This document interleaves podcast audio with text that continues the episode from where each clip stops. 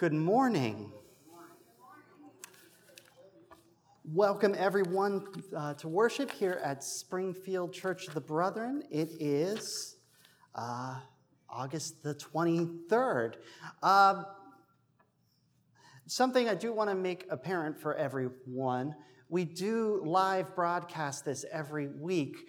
Um, and while this microphone on my computer isn't the greatest in the world, it's really designed for face to face conversations, not for recording worships. Um, it does sometimes pick up folks when you're sharing um, concerns.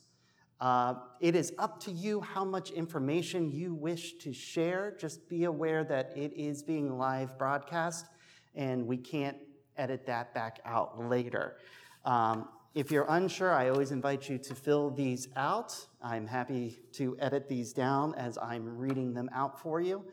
Um, just one to make sure you are 100% aware of that. For those of you who are at home, you can always send prayer requests ahead of time to the prayer request email, which is springfieldprayers at gmail.com, or you can email to me at scob.andrew at gmail.com. I check my email right up until the beginning of worship. If you send it in now, I'm not going to see it.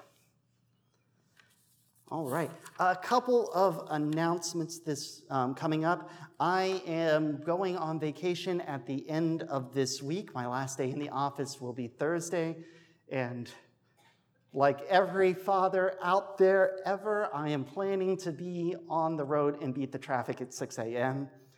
I'll be happy if I get out on the road at 9. Uh, so if I will be around, you can feel free to reach out to me after that day. I'm still going to be checking emails and whatnot. You just may not get a real quick reply from me.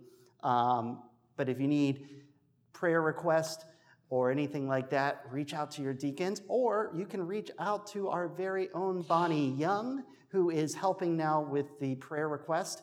Um, just give her a call. She'll also have access to the email address, so she'll also see emails there. Bonnie wanted to let you know that she's there to pray with you, she's there to get the information, um, and she wants to do it quickly and efficiently and get it out for you. So if you've got a grumble, I guess call me later. You can grumble with me. um, are there any other, uh, sorry, announcements anyone wishes to share?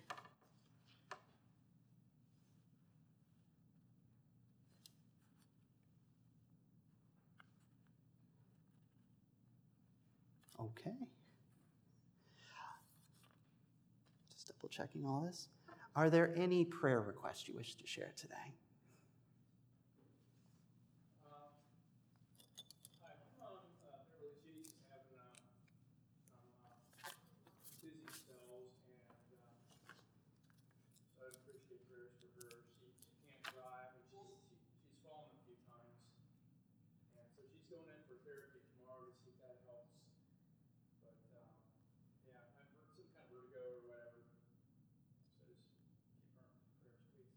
Thank you, Joel. So, prayers for our sister Bev, who has been having falling and dizzy spells um, and currently can't drive. She's going in to see some doctors this week.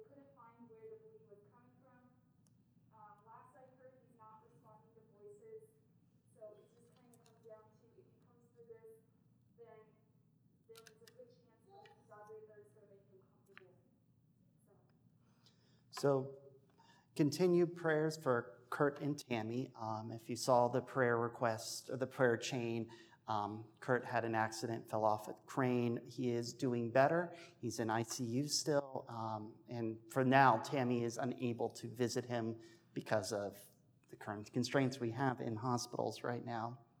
And prayers for our brother Doran, who's in Cleveland Clinic and unresponsive to voices. Um, and on a respirator, he's had some seizures, just not doing real well at the moment, but we're going to keep him in prayer, hold him close. Dwayne asked for prayers for a coworker this last week, Jeff, and he did pass, I believe, on Monday. He, He passed away. okay.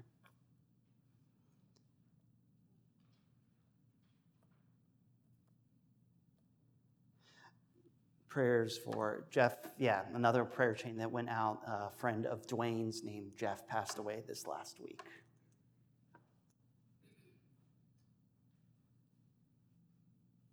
Of course, continued prayers uh, for Karen and her family. Uh, she is currently at home um, in hospice. Um, the surgeries do not appear to have uh, worked.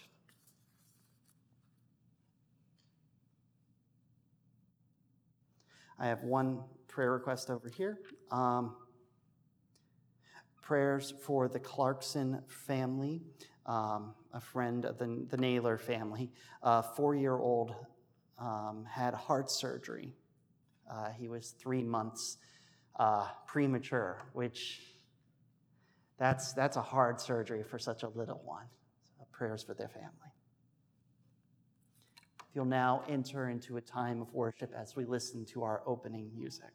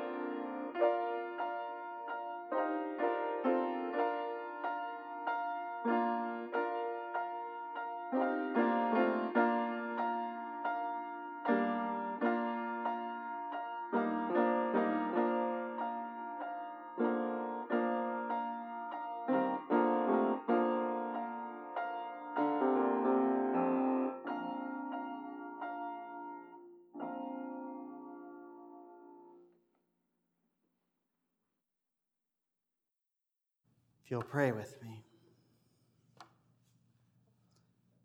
Holy, creator, loving God, we thank you that we can worship again together, that we can raise your name, that we can bask in your glory.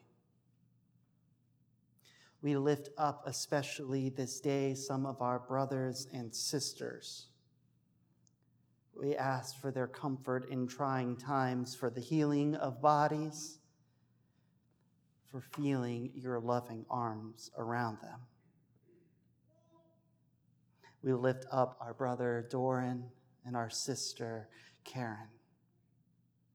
We lift up our sister Bev.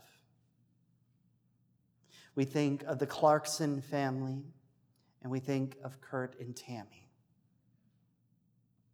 We pray for healing and we pray for comfort.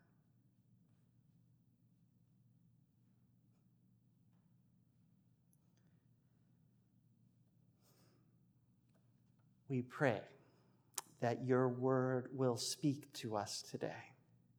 That as we leave this place, that that word will seep into our very souls and to help us live into the beings you called us to. We pray as we go out that we'll hear the birds, we'll see the sunshine, we'll see smiling faces and sad faces, and faces with concern, and be able to be bearers of the gospel to every one of them. Thank you, Lord, in all these things. Amen. And we are uh, special music today is being provided by Joel Sheets. Um, I'm going to try to better be make sure I put up all this information. Um, it's "Lover of My Soul" by Jonathan McReynolds.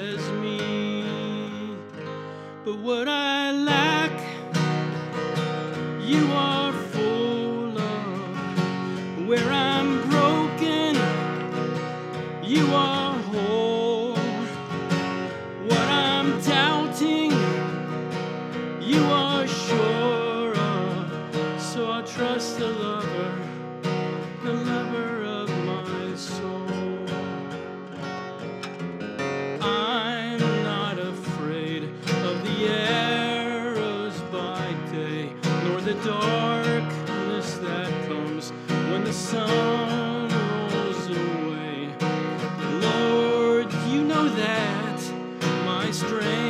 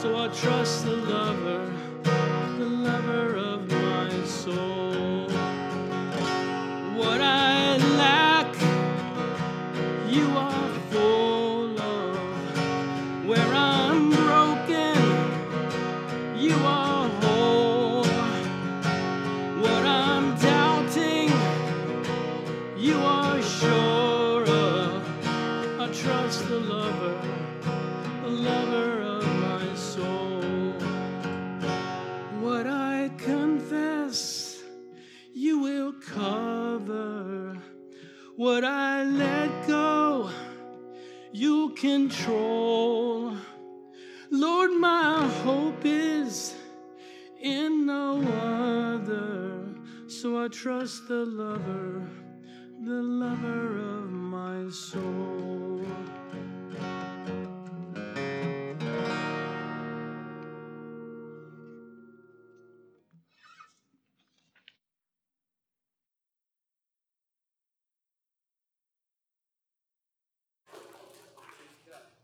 Thank you so much, Joel. Beautiful.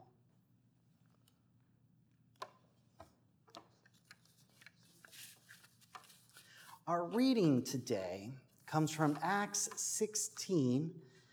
I'm going to be reading 13 through 18 and 25 through 34.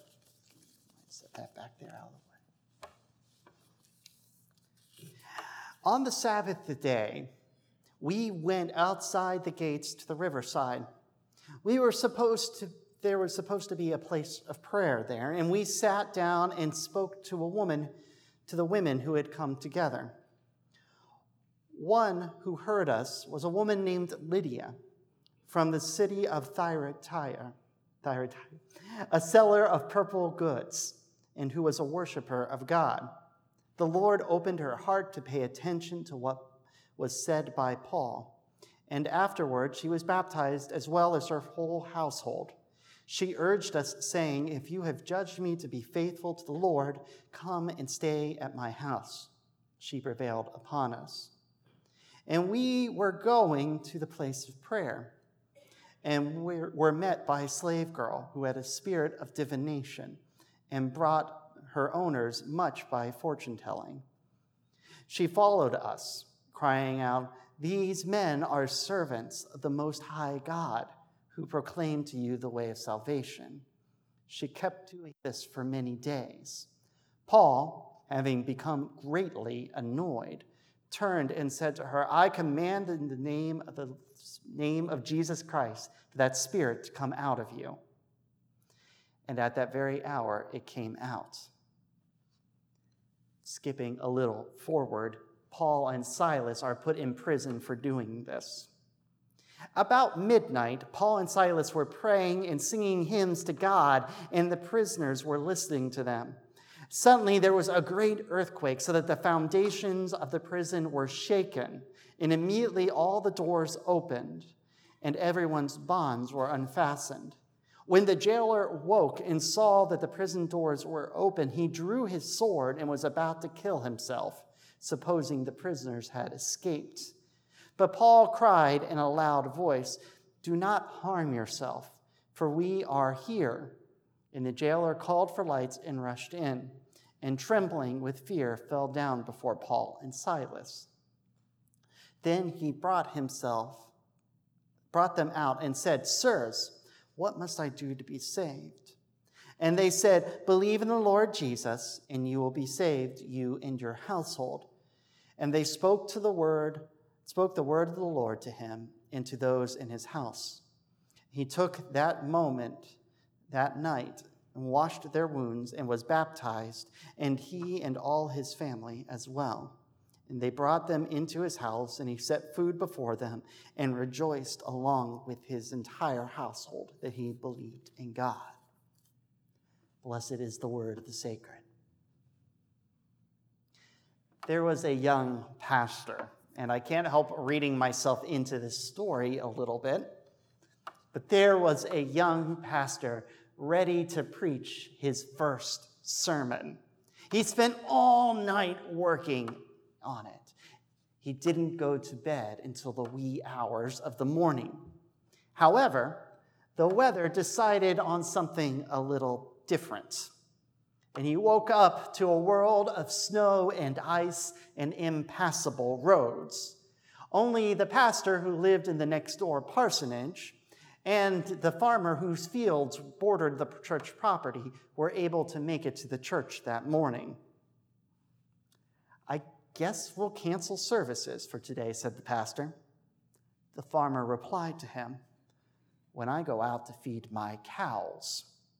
If only one cow shows up, I feed her.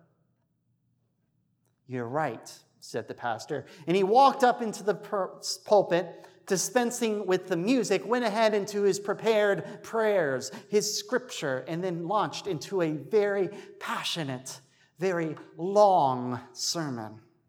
It was a wonderfully put together sermon with illustrative anecdotes, exploration of the text, full of humor and thoughtfulness, and it even had a touch of fire and brimstone in it. Overall, it was a work of the oratorial art. When he finished and gave the benediction, he walked back down to where the farmer was sitting in the pews. What did you think? How did I do? The farmer scratched his chin and thought for a moment. Well, if I go out to feed my cows and only one shows up, I feed her, but I don't give her all the food.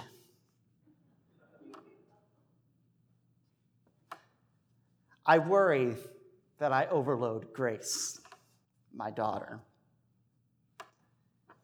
And I think that story. I mean, who we are, who we were, who we will be is a complex thing. It's a mix of genetics and environment, events, happenings, relationships, personality, illness, health, interactions, and frankly, a whole lot of chance. It's impossible for us to go guess where we are going, let alone make that estimation on someone else.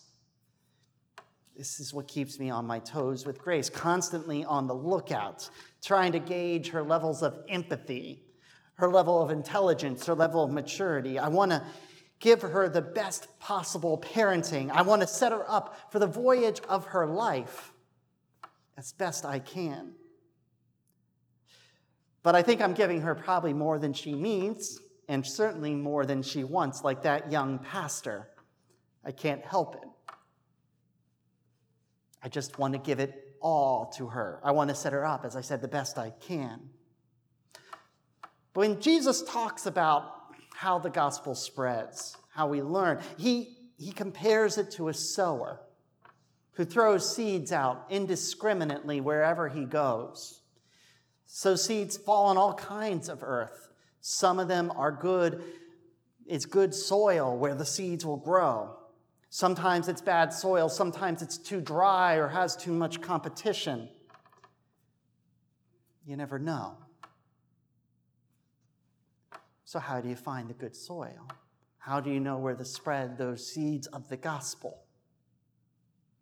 Now, I say all this with the knowledge that I have people in this congregation, those who are in this building and those who are watching from home, that they know a lot more about gardening and farming than I do. So please don't hold this too much against me. But when I think of good soil, I think of areas where good soil has been gathered, like fields and gardens. I mean, places where it's monitored for mineral and elemental contents, pH levels, hydration, draining, weed and pest control. We think of them in these gathered spaces. We look to large uniform areas that just isn't always the case. I mean, we humans are constantly throwing out handfuls of seeds, not always necessarily gospel seeds. Sometimes it's just everyday things. I mean, I think of my father making this really dumb little joke and how that landed in me. I was at that age where I was old enough to kind of do what I needed, take care of myself. But I wasn't old enough to stay at the house in the middle of the woods when they went out for meetings. So this meant we went with them, and I would have to entertain myself and my brothers, or they would entertain themselves for the hours while we were at some church or some at the district office while they had meetings. I was old enough, I thought I could stay at home. Dad joked, I can't leave you at home. There might be mobsters in the woods. It was a dumb joke the kind of dumb joke I'm liable to make myself. But that landed in the fertile soil of my imagination. I would spend the next couple years, whenever I dropped the garbage off at night, sprinting back to the house, feeling the eyes of the mafiosos watching me from the middle of a random woods. We can never tell where those seeds will land. That was kind of a funny instance, but I mean, you never know. We have histories full of people with these random little events in their lives, changing the course of their lives and the course of history. We have Joseph Michel Montgolfier, who watched sparks and smoke rise up a chimney, and the seed was planted that led to the first hot air balloons and the first human flight. We have William Henry from Lancaster, PA, who visited England and saw Watt's steam engine. He came back and experimented on his own and sunk it to the bottom of the river by accident. A young Robert Fulton saw it, and in him, the idea was planted. And eventually, we got the steam paddle boat, which opened up the interior of the US for the first time and created a major economic boom. We have people like Abraham Lincoln, who on his second trip to New Orleans saw slavery in its full brutality. It reshaped who he was. And by that, it reshaped what our country is. We see these seeds, we see where they grow. We don't always know where they came. In fact, sometimes it's even hard to see the seedlings or the trees they grow into. I know what my parents have done for me in a lot of ways, but there's plenty of trees out there that I don't remember who planted them. Whether I never realized they planted them at all, or whether it's just lost to the mist of my past and I've sadly forgotten. But because of his letters, and because of Luke's writings, we actually know a lot about the seeds of the kingdom of heaven that Paul spreads. In today's pericope, Paul and Silas are finally in mainland Greece. Technically, it's the country of Macedonia, which is being ruled over by the Romans, but anyway.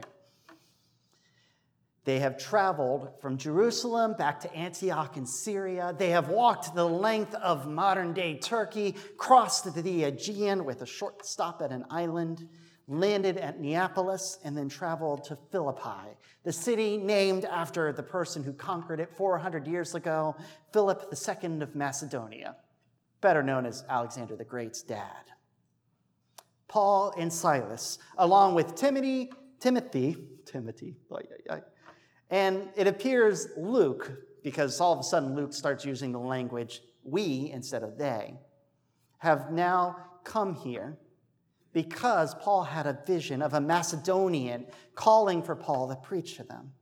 So they found themselves in this city full of Macedonians, and they began to preach the gospel, and immediately found fertile ground in Lydia, a merchant and a worshiper of God. This isn't surprising. It just isn't. I mean, where would be the place you expect to find people open to hearing the message of God? Probably at a place where they pray to God, right? But it does remind us that we should speak the gospel to those that we worship with because those seeds strengthen one another and help us on our path. And then we meet a slave girl. Now, if you read a translation like I did today. It says a spirit of divination. I believe that's what the NIV says. I think I read English Standard.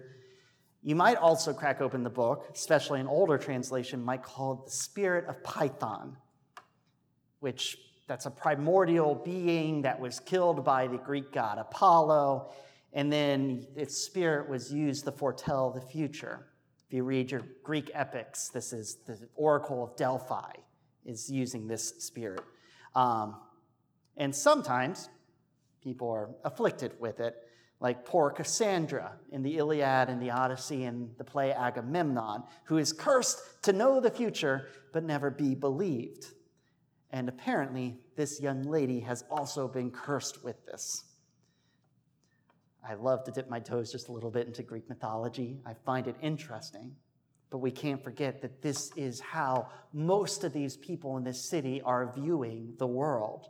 They are viewing it through stories of Hermes and Apollo and Zeus. And then they're coming into contact with Paul and the living God. Now, we aren't told if this slave girl hears Paul actually preach the gospel. We don't know that. We don't know how she comes into contact with the gospel, if she comes in contact with the gospel. She may be more like Legion, back in, I think it's Gospel of Luke, who has so full of spirits that when he sees Jesus, he knows who Jesus is without Jesus preaching it.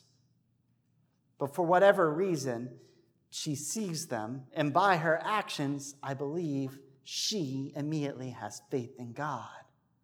Because She can't stop pointing it out.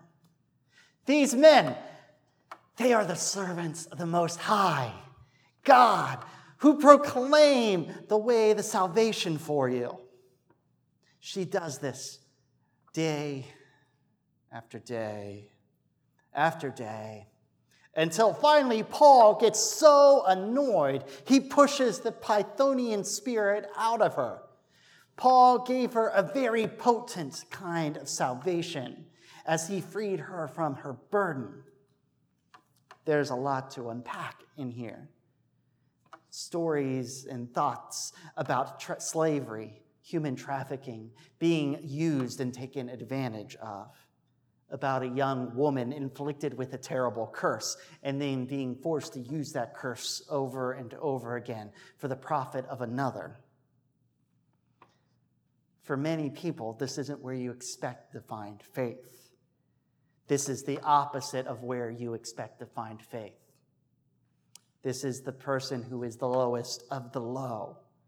But of course, this is also the person that Jesus invites to come eat with him. This is the person Jesus stops and talks to. So while Paul may have made his action out of annoyance, for her it's a great gift.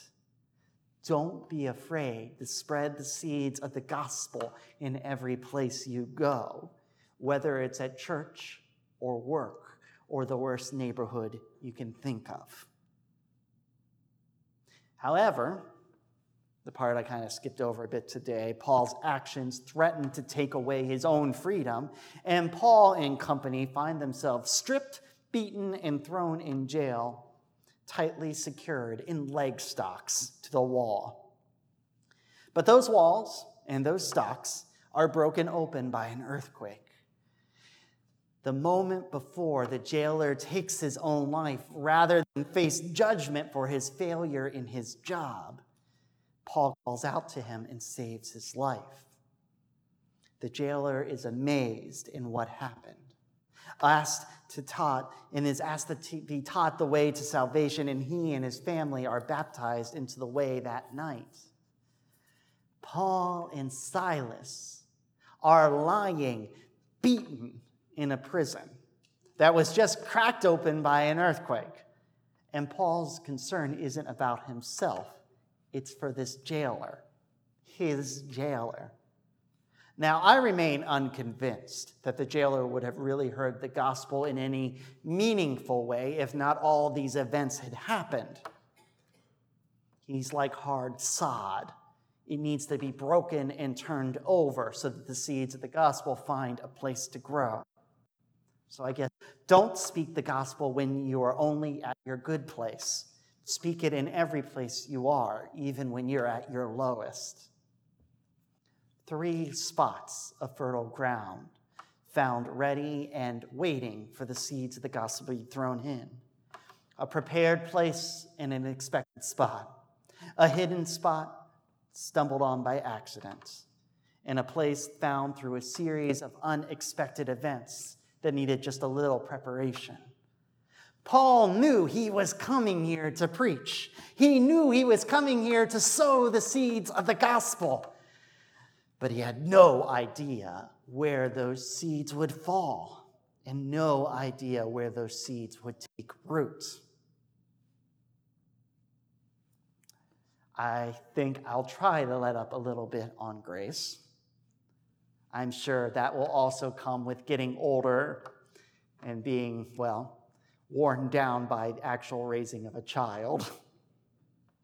I say this looking at all the moms and dads in this room, and they're all nodding their heads. Yep, I'll relax a little bit, I'm sure.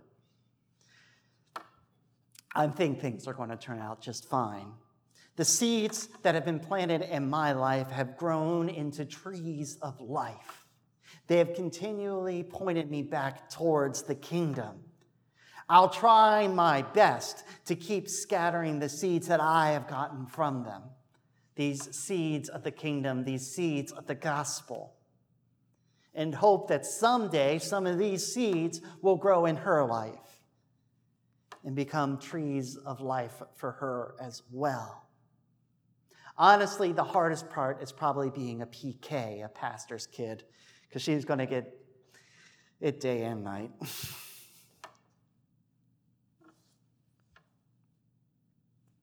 what we are are carriers of the gospel.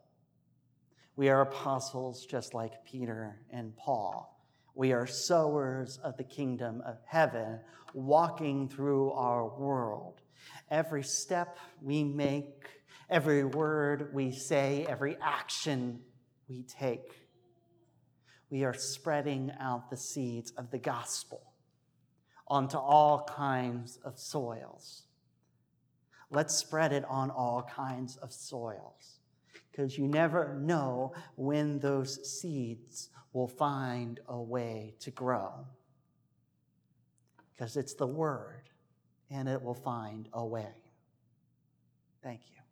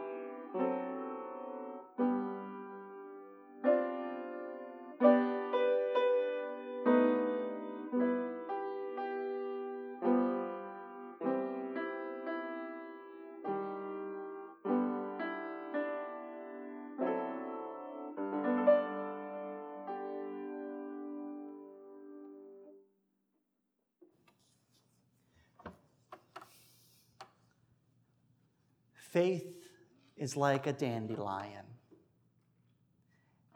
It's hard to kill. It's tenacious. It will grow wherever it can grow. And it spreads out on the wind with just the lightest puff of air. But it still takes that puff of air. As you go out this day, may you be spreading dandelion seeds wherever you go and making little yellow suns grow every place, brightening this world and making it a little more like the kingdom of heaven.